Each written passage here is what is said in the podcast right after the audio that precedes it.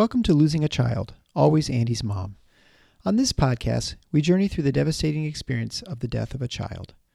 Grief is seldom discussed openly in our culture, and the death of a child makes people feel even more uncomfortable. We approach the topic openly and honestly, speaking to people who have lost loved ones and experts who help care for them. Whether you are a parent experiencing loss or someone who wants to support another going through this tragedy, this podcast strives to offer hope and help.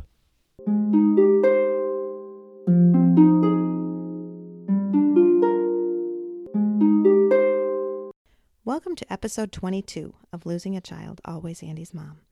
I'm Marcy Larson, Andy's mom. Thank you for joining me again today when I get to speak with Tara, Alec's mom.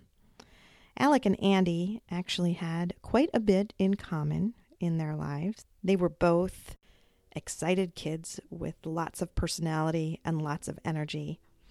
They both loved sports, although, as you will hear, Alec was quite a bit better at sports than Andy was. They did have one major difference in that they were quite a different size. Alec was a lot bigger than Andy. In addition to their similarities in life, there were also similarities in their deaths as well. Both were killed tragically and suddenly. Andy the summer after his eighth grade year, and Alec during the fall of his eighth grade year. Andy, of course, was killed when our car was hit by another car, while Alec was killed when he was hit by a car while walking to school. Alec died just this past fall, so Tara and her family are still very early in their grief process and in this horrible journey that they're going through with the legal system as well. Although she may not agree with me, I was amazingly impressed at the amount of strength that she seems to have already. She is much stronger than I ever was that early in my grief. I hope that you enjoy learning more about this amazing kid, Alec, through his equally amazing mother, Tara.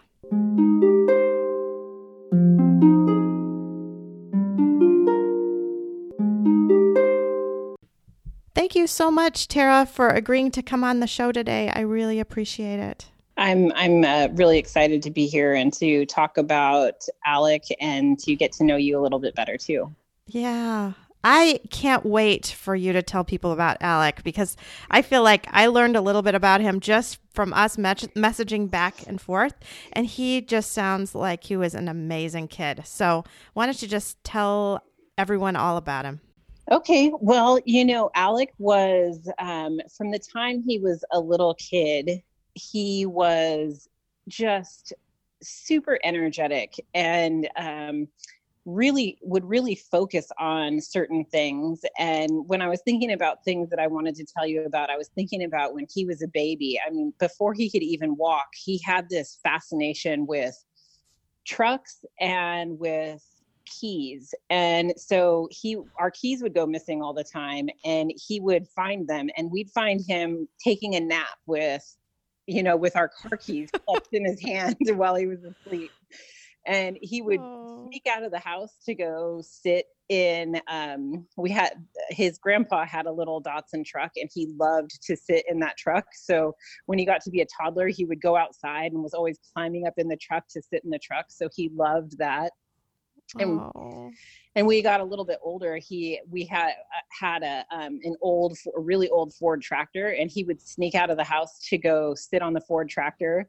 And uh, yeah just really and he would find these things that he loved and he would just focus on them uh, and just mm-hmm. this crazy focus that he had.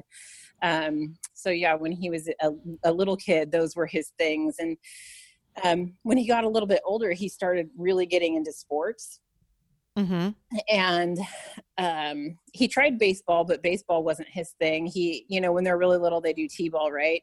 And yeah, um, and he wanted to slide into every base, and his coaches told him he couldn't, and he was like, "Yeah, I'm not doing this anymore."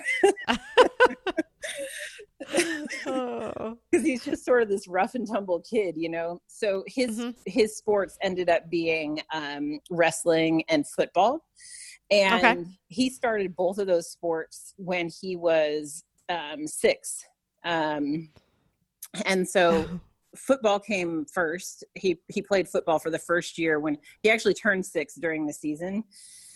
Mm-hmm. And wow, for, he was yeah, little. He was little, and for a little kid, like we didn't really know what to expect. Um, mm-hmm. And when when we went after the very first day, we came home and we lived out in the country, and and he went outside after practice, and we were like, "What's he doing?" Well, he had on his equipment and he was tackling trees. and so i mean he just he loved it from the get-go and then um, one of the one of the uh, football coaches after the season uh, did wrestling and he he told us we should bring alec to wrestling and um, and wrestling is really hard and i would say he didn't take to wrestling as as easily and as quickly as he did to football but over time it became um, definitely a passion for him. So he um, over the years he went to um, the california state tournament many times and the last time he went was in june um, last summer in 2019 and he placed fourth um, for in the, in the state of California for middle school. Boys. Wow. Yeah. So wow. Not only was he really into it, but he was really talented at it. Mm-hmm. Yeah, Mm-hmm. and he had on his desk in his room when he died, he had um, he was working with um, uh, a an, a guy who we talked to on the phone who was um, a wrestling coach who just worked with him on his mindset with regards to wrestling. I think there's this Mhm. thing about wrestling that's so it's so hard because you either win or lose and it's all on your shoulders, right? So going into it with the right mindset is so important. And so anyhow, Mhm. he had set goals with this coach and he had them written down um, on his desk and they're still there on his desk and you know his goal for this year was it's his it was his eighth grade year and he really wanted to win state this year so that's what he was Mhm. working on and he was he was eating right and and when i say eating right you know he's a 13 year old kid he's planning his meals he's you know um eating broccoli and chicken for for lunch every day and um, you know cooking his chicken before you know on the meal prepping on sundays cooking his chicken and um, just super dedicated and working you out You got to tell them how much he he eats. Oh I my mean, how much he was eat. It was crazy. It is, yeah. Um, so one of his favorite breakfasts was um, scrambled eggs with spinach, and he would eat. Um, he would his routine for scrambled eggs and spinach was two cups of spinach with eight scrambled eggs. and then after he ate that, he would eat a bowl of um, maple flavored like oatmeal or something. Um, Mhm. and yeah all of that in one sitting before before he left for school and he would swear that he was starving before lunchtime at school yeah he just ate and ate and ate but i think it's because he was so active you know he would work out in the mornings he would work out after school then he would go to wrestling practice. It was just yeah he was a crazy um, athletic kid definitely. And he was a big kid too. yeah yeah he was really big. I don't i don't think he was done growing. He was 510 and um he wore size 14 shoe and yeah he was just a big kid. Yeah. yeah. Yeah. In fact we um the day he died he lived a while um after the crash um that he was in and at, the hospital we were able to take um all of our handprints um and his hand was by far bigger than all of ours Yeah. Wow. That's cool that you got to do that. it is cool hmm very cool Yeah, I, I it it was funny because we talked a little bit about um how Andy and Alec seem to have a lot of similarities, but one thing that was not similar was their size Mhm. because Mhm. Andy was you know four nine and fourteen years old, and all he wanted to do was get to be as big as Alec was, and he was younger yet. So. mhm. Yeah. Alec, actually, one of his really close friends, um, was a lot smaller than him. So I think it's just the age, right? Some boys are still small Oh. at that age, and some boys have gotten really tall already. Mm-hmm. Mm-hmm. Yeah. Absolutely.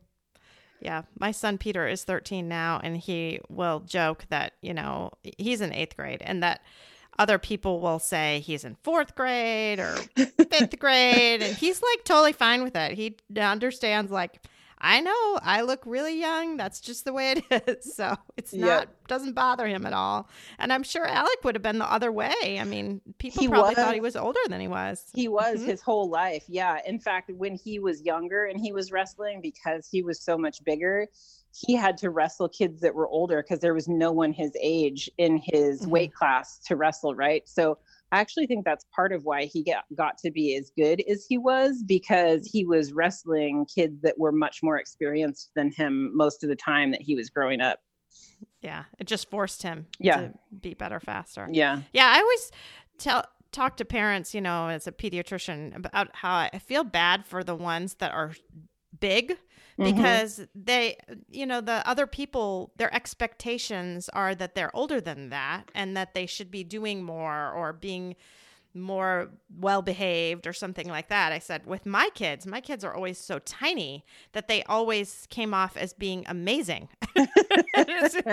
because they always thought, "Wow, he can do that at his age." Like, well, actually, he's a lot older than you think he is, so it's not really that impressive. yeah poor alec definitely got that uh where people Yeah. thought he was older and and we were like well you know he's actually a little bit immature for his age and you're like you're aging him way older than he is so it's like Right, really right. I always feel Yeah. like that's a bad, the bad rap that yeah tall kids get dealt a little bit. yeah So, um, why don't we now just move on a little bit into what happened with Alec? okay um so um on october 27th of 2019 um alec was walking to school we just talked about the fact that he was a really physical kid and we live a mile from the school and he really loved walking to school. It sort of set his day on the right tone for him.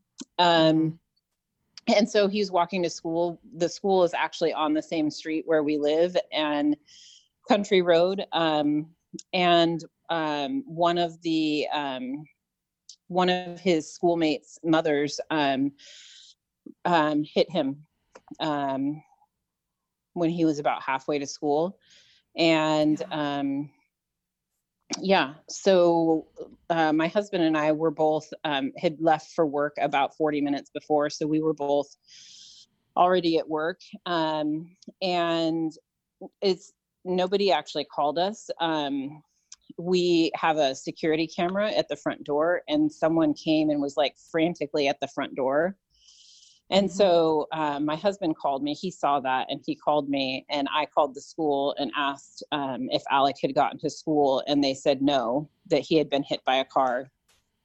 And oh um, my! So the school told you? yeah, and they didn't really have oh, any. They really didn't have any details. They just said, you know, somebody said he was hit by a car and that he was being taken to the hospital. That's all we knew. And we actually never got a phone call aside from that, which was probably just a few minutes after it happened. We never got a call from anybody else. So we didn't really know anything. So we we both left work and went to the hospital, but we both worked sort of far away from the hospital and so I had called mm-hmm. my my brother and he went to the hospital and and he was there before us. He wasn't able to see Alec. Lewis and I got there and we hadn't been able to see Alec and they told us that he wasn't in very good shape and they were going to have to transfer him to a trauma center. And the helicopter was there and we could hear the helicopter and we still hadn't been able to see him.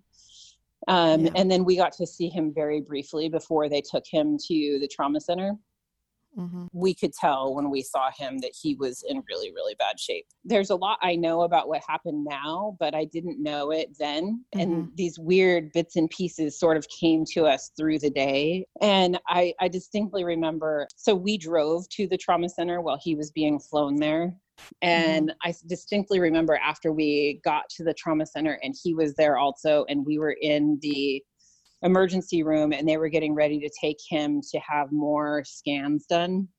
Mm-hmm. that there was a police detective there and she i didn't really know anything about what had happened at this point right other than he was hit by a car. Right. the police detective said they caught the drunk driver and we were like what do you we didn't know at that point. We didn't know. So that was the point where we learned that he had been hit by a drunk driver In the morning, walking to school, which you just never ever would think. you would never ever think mm-hmm. you know, Mm-hmm. with a 13 year old boy who's really active and how many things do you have to worry about?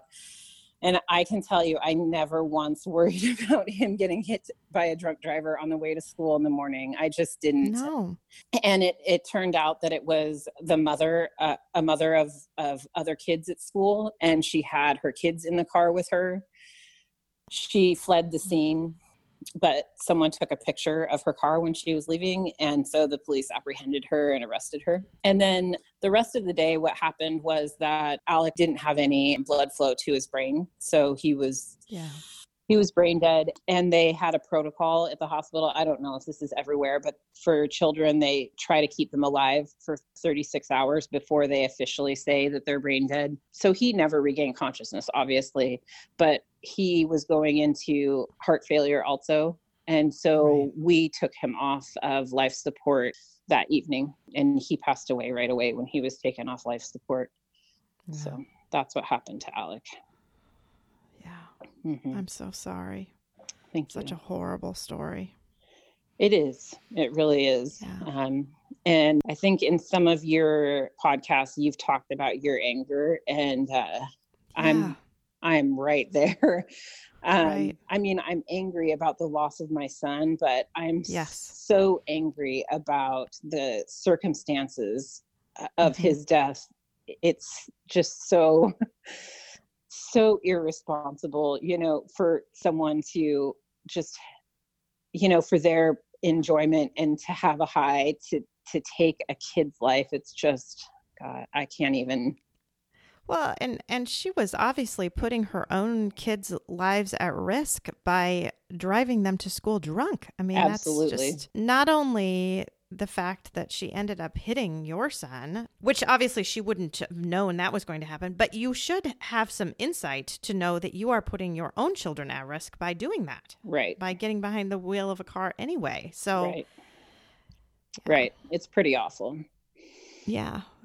And I know we talked a little bit about how it's been so paralyzing to you to feel really stuck, like you can't leave your house in some ways. I know I I said to you I felt a little bit of that. I looked up the woman, figured out who it was that hit us, and I knew where she lived. I knew what her address was, but she did live 15 20 minutes away. So it wasn't like I could probably run into her. But yet every woman in her 40s with shoulder length straight white hair I thought was her. I mean, I just did. Like if I'd go get my hair done and somebody walked in, I'd be like, "Is that her? Is that her?" I'd have a second look all the time. So for you, you're in a smaller community, right? Yeah. Yeah. and so and what is- because yeah because we're part of the same school community and her children are still at Alec's school which is like i said it's a 10 minute walk for it's right down the street right? Yeah. it's very very difficult. I i definitely feel very excluded from the school community at this point because i feel so nervous about having to interact with her or her family at any school events. She's she's out on bail the Mhm. criminal proceedings I'm I've been told could go on for years even going out in town you know i mean i'm conscious of the fact that they're driving in front of our house to take their kids to school and it is it's very paralyzing and and aside from just them there's just this weird notoriety like we can't go out anywhere without having somebody stare or point or follow us around the grocery store or it's Mhm. it's very weird and very difficult in fact we've been we've been going to the grocery store in other towns because it's just too much Mhm. it's too much it's very difficult it's very difficult. Yeah. Oh, I completely understand that because we were on every news station all around. Everybody knew. And I just felt like I, I'm the same way. I go into Meyer and I'd get these looks. It was, uh, there are a couple different looks. It was either the, oh my word, there she is. What do I do? Like trying to want to avoid me, or that, oh, feeling so sorry for me look. I mean, I, it just felt like I was on display constantly. And I still kind of feel like that way at certain places. Like at church, I still feel like everyone's staring at me, trying to see what she like, what what are things like, how is she doing today? And it's it's hard. It's hard to be looked at that way and to live like that. It is definitely very hard. Um, and even people who knew and loved Alec and have the best intentions at heart, you know, maybe it's somebody who he knew from wrestling or their parents, and we haven't seen them since Alec passed away. And and we see them like there's a, an example i'm thinking of where we saw someone who was at a store and they were four people in front of us in line and they turned around and saw us and they started bawling. Yeah. And that's hard for because you see somebody else crying and you know why they're and you're then you get all emotional and you know you're trying to not get emotional in random places in public. Right, in random places. Exactly. Yeah, mm-hmm. it's really hard. Mm-hmm. Mm-hmm. Yeah. How big is your community? Out of uh, curiosity? Uh, you know, I think there's something like 60,000 people in Yuba City in California. Mm-hmm. And okay. I think we're, we're a little bit north of Sacramento. I think that it feels even smaller because we, as the victims and the driver in the crash, were are part of the same, you know, sort of smaller yes. community of the school, right? Mm-hmm but also we we had a celebration of life for Alec on his, what would have been his 14th birthday, and we did it at we did it at the football field because I really felt strongly that I I wanted the kids to be able to celebrate Alec and to have fun and not have it be a morose event. So that's what we did. Mm-hmm. And it was very big. And I was very impressed by how many people Alec knew from how many different places because when he was little, we had been at a different school, and then it, he mm-hmm. switched there in first to the current school he was at in first grade. But he had been on the swim team, and he had been on the wrestling team, and he had been on with with two different football organizations, and he knew because of the football teams and how they were organized, he knew and he was in eighth grade. He knew a bunch of kids at the high school where both of those um, football programs had been, and he just knew so many people. And I would tell you, I would never have known that he knew as many people as he did. I just didn't know. And so it was mm-hmm. this really big event um, in his memory, which was really nice. It was just, it was amazing how many people knew him. Mm-hmm and it's it's nice to feel that love to be able to feel how other people were affected by Alec and how he touched them really yeah mm-hmm. we so was that shortly after his death or was that a little bit later it was two it was two that? weeks after mm-hmm.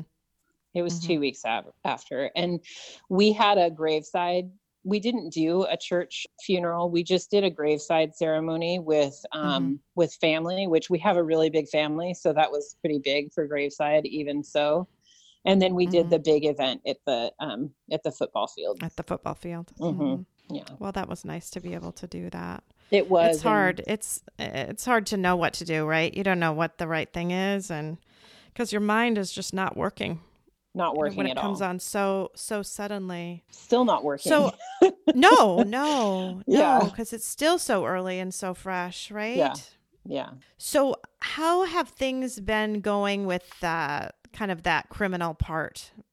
You know i know that that can seem to kind of crawl along. Is that what your experience has been? Has it been frustrating yeah. to you or it's been super frustrating, partly because we don't understand what's going on, partly because it doesn't seem fair that, you know, we let people out on bail for doing horrible things like this. Um, mm-hmm. And, you know, so we're living through his birthday and my birthday and Thanksgiving and Christmas without him. And the thought process of the person who you know was responsible for his death being out and with her family and celebrating mm-hmm. Thanksgiving and her birthday and, and Christmas and her husband's birthday with her and family. Her kids it's and yeah. Very mm-hmm. difficult. It doesn't seem fair, does it? Not not in in the least. Not in the mm-hmm. least. Um yeah. and not I and I know you've covered this, but the holidays were super hard. Yeah. Yeah. Yeah. You can talk about that too. Yeah. So I mean, I think it was hard like our normal sort of thing for Christmas is that we have we have a huge extended family, and either mm-hmm. on Thanksgiving or Christmas Eve, we would invite ev- everyone over. And last year, I want to say on Christmas Eve, we had over 50 people here, and it was immediate family, like aunts, uncles, cousins, grandmas, grandpas, you know and it's because i have there's four kids in my family and there's seven kids in my husband's family so you get immediate wow. family and it just goes on and on and on and you know and so our our siblings have kids that are older and um and so they have kids too now and spouses and it's just this huge noisy group and this year we just looked at everybody and we were like we don't want to we just, we just don't yeah. want to and and i think it was um you know people in the family felt upset about us not all getting together and it was just hard and we just wanted to survive. You know mm-hmm. we just wanted yeah. to get through it. Yeah and you just need to do what you can do. Yeah. Yeah. It's too it's just too hard to do that stuff. Did other family members still get together without you or did they not then?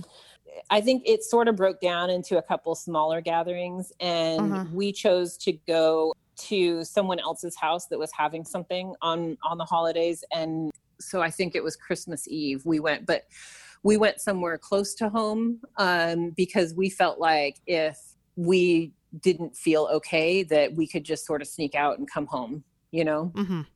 Mm-hmm. Um, so that's sort of we picked what was closest to to home um, so mm-hmm. that that's what we felt comfortable doing and then on christmas day we just stayed home but just mm-hmm. the, the um, Alec has an older sister, and the three of us just stayed home. My husband and I went to the cemetery on Christmas Day. Alec's sister didn't want to go, so it was just the two of us who went, and we did that. And New Year's Eve, we we stayed home on New Year's Eve and New Year's Day. I don't know about you, but I found New Year's that first year almost harder than Christmas, just because I just did not want to have the last year that Andy lived to have 2018 be over and have to start a year without him. So that was a challenge for me. Yeah, it definitely was. I also found that I wish that we could have figured out something to do because sitting around is not a good space for me. I spent a lot of time home over the holidays. I took off work, which I normally wouldn't have taken off as much time, but usually the kids would have been home a lot and i might have come home and worked half days or something and spent mm-hmm. afternoons mm-hmm. with them but they would have been home by themselves a lot and i didn't want alec's sister to be home by herself yeah and so i took off a lot of time and spent it at home but we didn't really feel up to doing anything either and sitting around is bad for me yeah, I know for us, uh, those first couple holidays, we ended up going to my friend Michelle's house, who's, you know, lost her two sisters. And that was helpful because we couldn't, I couldn't really be around family. I just, it was too hard. It was just painful. And so, in that way, we just went kind of and were with somebody else's family, but somebody else's family who had understood pain and suffering and had to live through that in the past. So that's what we did, but it's hard to know what's right.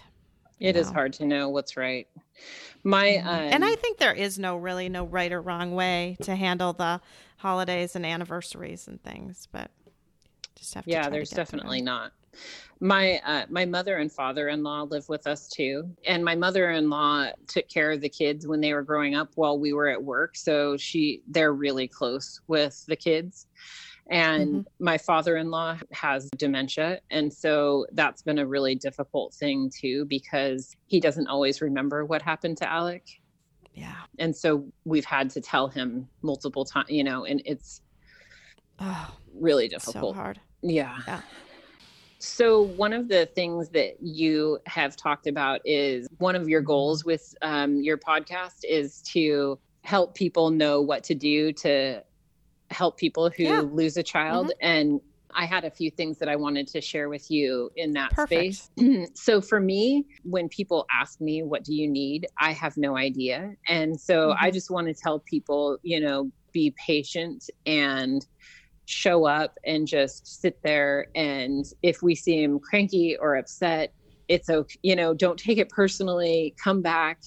if we ask you to leave, leave and then come back. Just keep you know keep keeping on with us because it's really hard and you're right you just don't know what you want i mean people no. say what do you need and or call me if you need something like mm-hmm. and i will pl- very politely say okay and in my mind i will say i will never call you mm-hmm. i will mm-hmm. never call you mm-hmm. you know if you really want to be helpful you're going to have to pick up the phone and call me because i'm not going to call you yeah even asking when when can we get together i can't I'm, i have a really hard time with making commitments i don't know if i'm going to feel like it Mm-hmm. I don't know what's going to work. I don't know if I'm going to have an appointment with, you know, with, you know, somebody from the DA's office where I have to answer a question or a counselor or I don't know, you know. So mm-hmm. just call me and tell me, hey, can I come over on Thursday at six? And I'll yes. say yes or no. And and if I call you and say I said yes, but now I say no, just roll with it. it. exactly. yeah. Like I'm I'm thinking about lunch on Tuesday. Yeah. you know, like something very, very specific. Yeah. Some, or yeah. just walking up to your door and saying, How about going for a walk? You yeah. Know? Yeah, definitely. Mm-hmm. Um, I can't make decisions and I can't figure out, you know, what comes next. Um, so I appreciate it when, um, when people make it easy for me. In fact, one of our family friends just said, "Hey, let's go go to the movies at this time on this day," and we went. And you know, we had at that point mm-hmm. in time we hadn't even been out very much, and we were like, "Yeah, it sounds good. Let's go." So that was perfect some people did some really nice things for our daughter and um, one of the things that that they did sort of separate from all the things that were going on for Alec somebody went around and asked for donations for some gift cards for annalie and mm-hmm. um, she just sort of was able to use those gift cards to go meander around Target. You know, things are tense and upsetting at home, and I just want to get out of here. And you know she could get in the car and go take those gift cards. And you know if one of her friends showed up they could go to target and each buy a matching sweater or you know it was just some retail therapy and she didn't have to worry about it and it gave her a reason to get out of the house. And that was really perfect.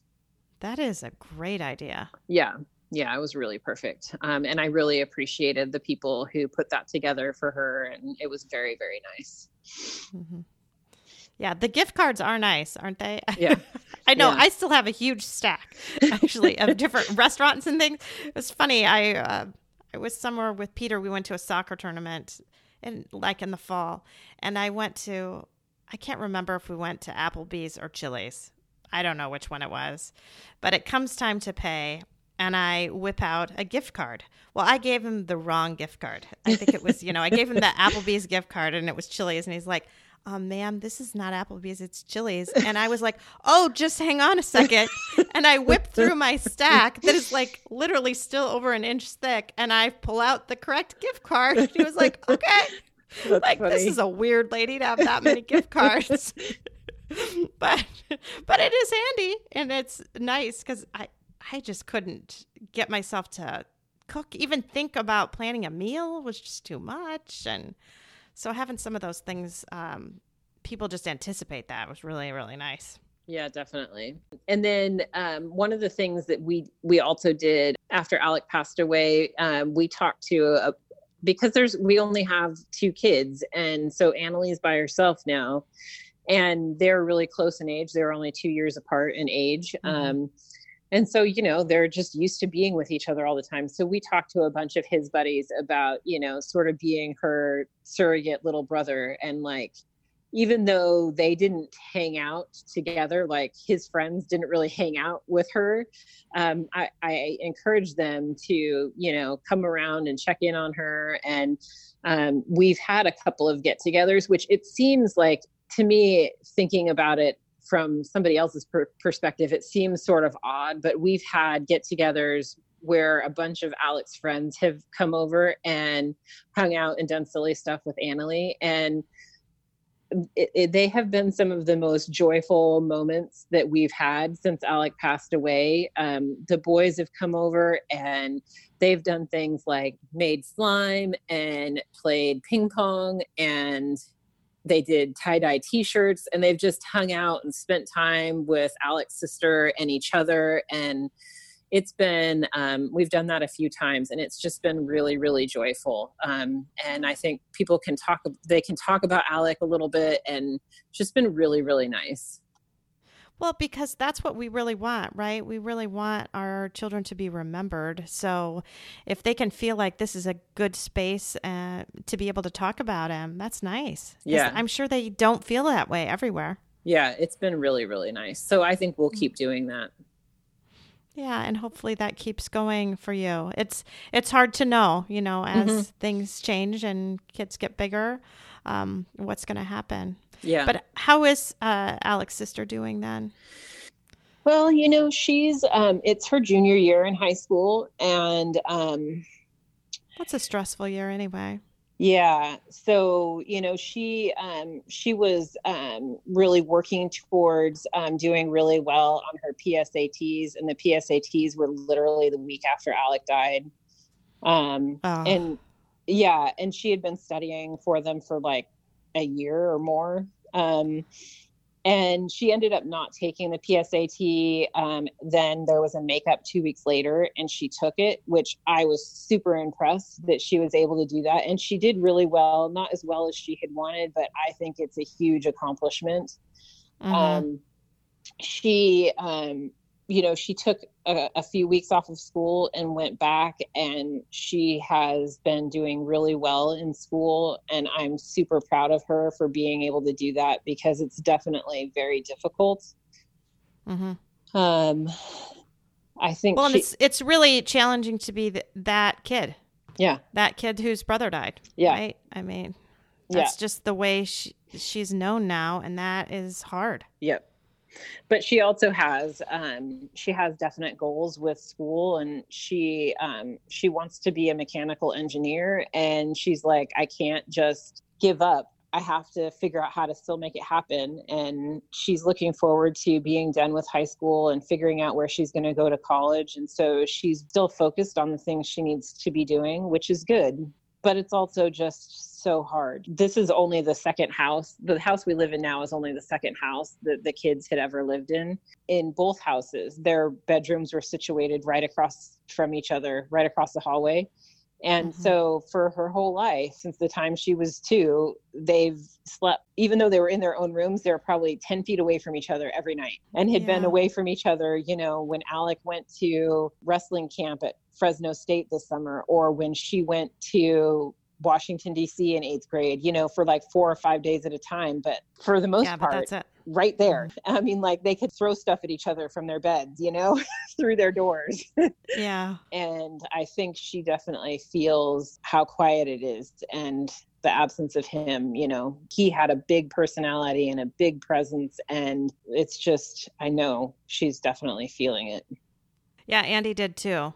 It just doesn't feel the same, especially when you have somebody with such a big personality and so much emotion and so much like joy, really. To have that just missing, it's just hard to go on as a family. You just don't feel like this at all the same family as you used to be. No, you don't. Uh, and it's really sad, you know, it's, Yeah, because you're mourning more than your child. You're more. I I know. I mourn my child. I mourn what my family was. I mourn what I used to be. I mean, I'm not the same person I used to be. I my kids are not the same as they used to be, and that kind of breaks your heart too to see them not as joyful and not the same people um, that you had brought up to that point. So there are just a lot of challenges.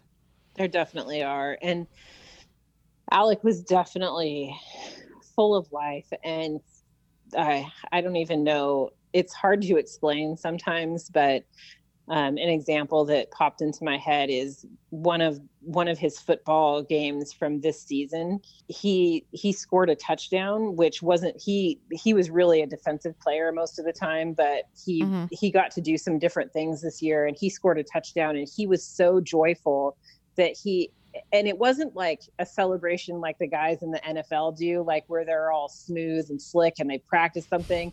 Like he was bouncing up and down, like you thought he was going to fly away. It was just pure, unadulterated joy, right? And he was just like bouncing up and down, you know. And and that's just how he was, right? Like, um, so that's a good example. And he was like that at home too, like hot and cold. You know, if he was really upset, everybody knew, and if he was really happy, everybody knew. And yeah, it changes the whole the whole dynamic of the family for sure. And and mourning mourning what the family was, but also mourning what we thought the family was gonna be, right? we were exactly. Looking forward to him going to high school and playing football in high school and wrestling in high school and he wanted to go to Cornell and wrestle and you know he had these big goals and and with kids that are that busy with sports, I mean, so much of our life was organized around getting him to his practices. And every weekend was a wrestling tournament. All fall before he died, he had football on Saturdays and wrestling pre preseason wrestling tournaments on Sundays. And it was just go, go, go all of the time. And now all of a sudden, it's not that we don't do things with our daughter, but she's 16 and she has her driver's license and she's in high school and it's not the same, right? And no, so no, just, it's not the same at all. Yeah, we're just all of a sudden shoved into this. We don't know what to do with ourselves. Uh, it's well, and I know that is frustrating for me because I then am around other families and they are always complaining about all of their busyness and having to rush kids off to do this, that, and the other thing. And I just I mean, I don't say it, but I want to say, do you know how much I wish I could do that again? Yeah. Because that is what my life used to be like. I mm-hmm. was rushing from one thing to another, trying to get boys to practices and all this stuff. And then it just stops, right? It's just like, I wish I could be busy like that again. Yeah. And my husband really remembers going to and from wrestling practice in particular, seemed to be a time that he and Alec talked about things. They had a thing that they did, which was what made you smile today. And they both had to say something that made them smile that day. And they mm. did that in the car on the way home or on the way to wrestling practice. And so just a lot of good time associated with sporting events. And then there's a lot of wrestling tournaments that are in Fresno, which is a good drive from us, probably four hours. And so, you know, to and from these tournaments, it was a lot of time together in the car and he misses that and yeah there's just a lot of open time we've been building fences in our backyard to try and fill yeah. the time right because you have to try to fill it with something because yeah. otherwise you are just sitting around too much like you learned over the holidays right? Yeah yeah. And we're spending some time thinking about and trying to figure out what fills our time on a go forward basis. We've thought some about putting together a nonprofit to fund youth athletics because we think that Alec's life really worked for him because of his athletics. And even though he became pretty successful at it, the success wasn't to us what was super important. What was super important was the physical activity for him, the learning how to get along with other kids, the learning how to be coachable, all of those things that we felt like were turning him into a good human. And we want to be able to give that to other kids too. But I'm not very far along down that path yet. I'd like to figure out how to do that, but we haven't quite gotten there. But that's in our mind that that's well. You we are still so so early. Mm-hmm. You know. Yeah. And I have definitely found that when I've spoken to different moms and dads about this, that it is nice if you can get a little bit of purpose for your grief and somewhere to kind of focus it a little because otherwise it can feel just overwhelming and you can just feel like you're drowning in the grief. Um, yeah. I know for me, it was the podcast really did when I started to be able to focus on that. It, it gave my grief a place to go. And I knew that I would have certain times that I could just, just work on my grief and just miss Andy and talk about Andy. And then it would free other parts of my day and life to mm-hmm. be able to do other things. And um, at first, it just didn't seem like that was like fair. Like I thought I should be sad every second of every minute of every hour of every day, right? I should just always have this overwhelming sadness because if I didn't, it means I didn't love him enough or something. But that's just not true at all. It's not how Andy would want me to be. And it just ends up taking away from other people that you love and from the rest of your life. You just, it's not a way to live. Yeah, absolutely. I definitely, um, I feel what you're saying about not, not wanting to feel like things are okay you know you feel mm-hmm. bad if if you go and do something fun people keep saying well you should go on vacation you should get out of town and i'm like but we don't want to you know no we, right. we don't want to go on vacation without him we don't it's so hard. It's so hard to figure out what the right thing to do is. Um, we even went for and, and that we went, the vacation thing I think is super hard. We haven't done that yet, and you know my daughter's a senior, so it's her last. It's our last like spring break vacation Mhm. when she has spring break with us.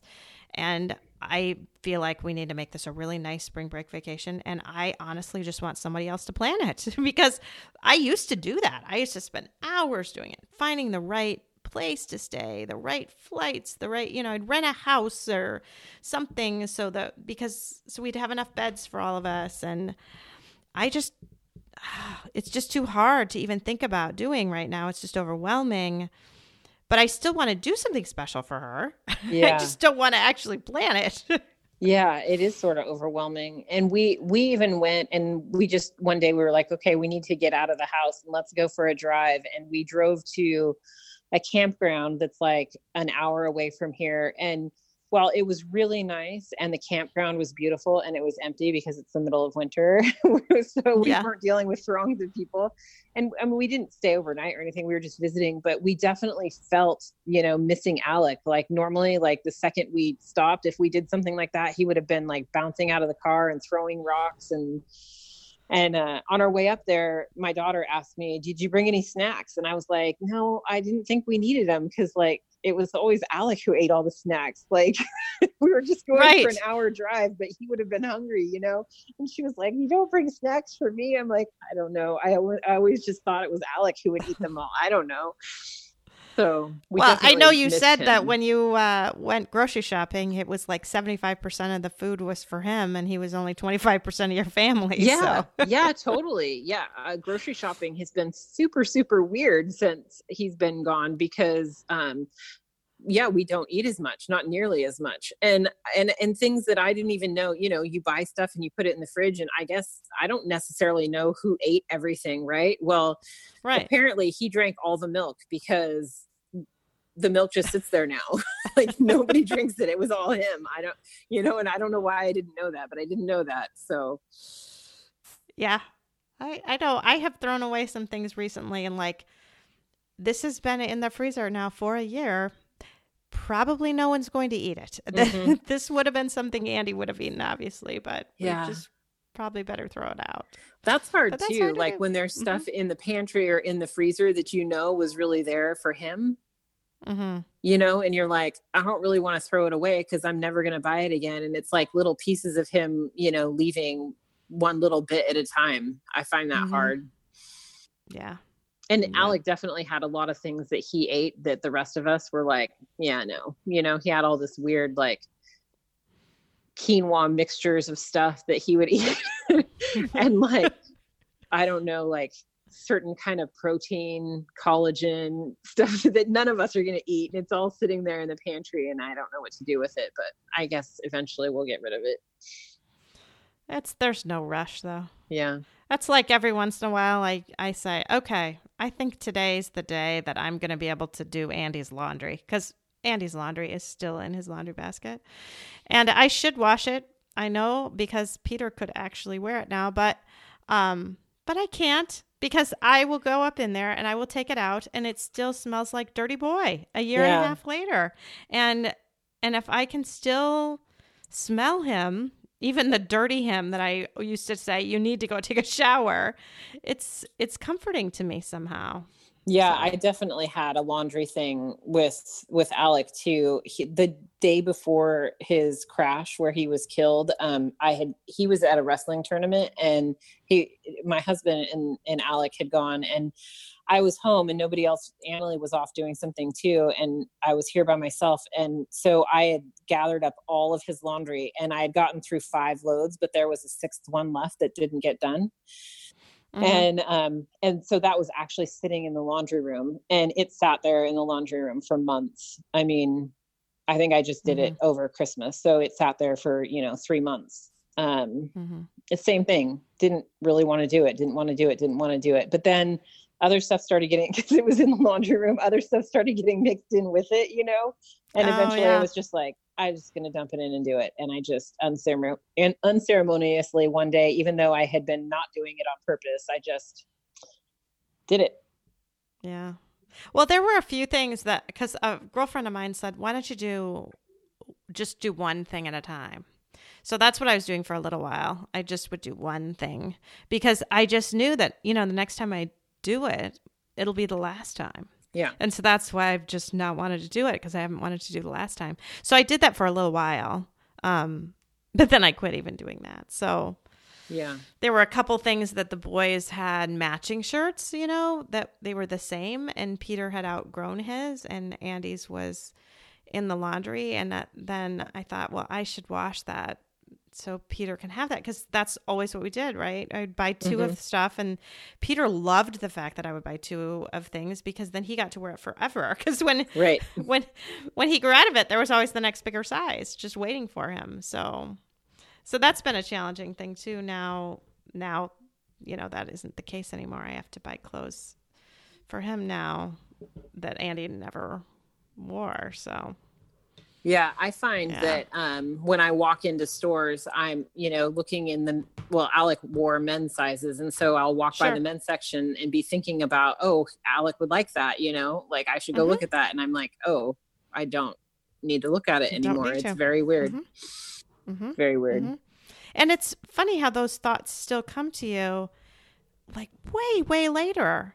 Like the Mhm. other day, um, Eric went just to set the table and I, I somehow told him to set it for six. I have not had to set the table for six people in a year and a half.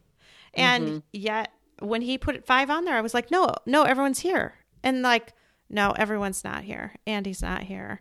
Because, I mean, usually, like our foster son is still here, Valeriano, and he's oftentimes working, and Catherine's working. And so, you know, we have anywhere from three to five people at dinner and it's and sometimes Eric's working sometimes it's just Peter and I eating. So it's variable how many Right. people are there. But it has not been 6 in a year and a half almost and yet I totally messed up and said to put 6 spots down. So it's just those little glitches that you feel like I mean you just were in such a mindset for such a long time. So looking at Yeah. that close you've been used to doing that. So to just Yeah. suddenly quit Yeah. you just can't do. So, are there any other things that you really wanted to make sure to say today that you wanted to tell people about? Well, I was thinking about the day of the accident, um, and there were just a few other things that I wanted to share with you. So, Mm-hmm. when Alec was hit, he didn't have a heartbeat and he wasn't breathing. And the driver left the scene. And there were several people from the school who had dropped their kids off and were on their way to work who saw that the accident had happened. And in particular, there was a couple that saw the accident happen and they called 911 and were there with Alec. And then two other mothers who stopped were nurses and Mhm. they performed CPR until the emergency medical responders got there. And I just wanted to sort of recognize the people that stopped and helped Alec. Even though it didn't have the outcome that we wanted, I'm so thankful to the people who stopped and were there with him. Um, and I will remember that and appreciate it forever because people that knew him and cared about him were there with him. So I really appreciate that. Nice to be able to have that little bit of comfort that he didn't really die alone then. Yeah. And then this is totally switching directions um, in a little bit of a weird place to go from where we were just at. But there was one other story that I wanted to share about Alec, Mhm. just sort of saying who he was. It was probably two years ago. Both of my parents are deceased. So we got invited to go in their place to one of their good friends' 50th wedding anniversary. There weren't a lot of kids there, but we asked if we could bring our kids because we always called ourselves a four pack and just sort of said, hey, we go everywhere together. So we'd like to bring mm-hmm. them. So they said, yes, that's fine. And so we were there and it was, it's somebody's 50th wedding anniversary. It was a bunch of older people, right? Mhm. and and Alec and I were sitting next to each other at the dinner, and and he says, "Mom, uh, that guy over there, he's dressed so nice. Who is he, and what does he do?" And I was like, "Well." That's Dr. G. Tomasi, and he is a retired oral surgeon. And he was like, Oh my gosh, how do you get to become an oral surgeon? And he was like, all about it. And, and he was like, After we're done eating, I'm going to go talk to him. And I was like, Okay. And then he was like, This guy over here, what does he do? And I was like, I actually don't know what he does, but his son is a pilot in the military. And he was like, Oh my gosh. And he was just like so excited. And so he like gobbled down his food and he, I could just see him, you know, as a salesperson or a prosecutor or a politician or something because he's maybe he had just turned 12 at the time or he was about to turn 12 something like that. And he just went around and he worked that room. He shook hands and he asked about how they got where they got in their career. And he asked about what their kids did for a living. And he was like oh that's so interesting. How did you decide to go to medical school? And you know and how did your uh, son get into the military? And how did he become a pilot? And what does he do now? And that's so fascinating. And just genuinely interested in what all of these guys had to say and they just were you know he charmed oh, the they loved off it. Of, uh, off of everybody in the room you know and they were all my dad's friends so it was just a really nice i'm sure you know they saw pieces of my dad in him and it was a really nice even, evening but it sort of was the first time lewis and i had seen alec interact with adults that way and we were like whoa you know this kid has this way of just charming people and talking to people and being genuinely interested and yeah it was a good night Oh, well, that's great. Thanks yeah. for sharing that. And thanks for sharing Alec with us and talking to me today. I really appreciate it. I enjoyed talking with you too. Thank you so much.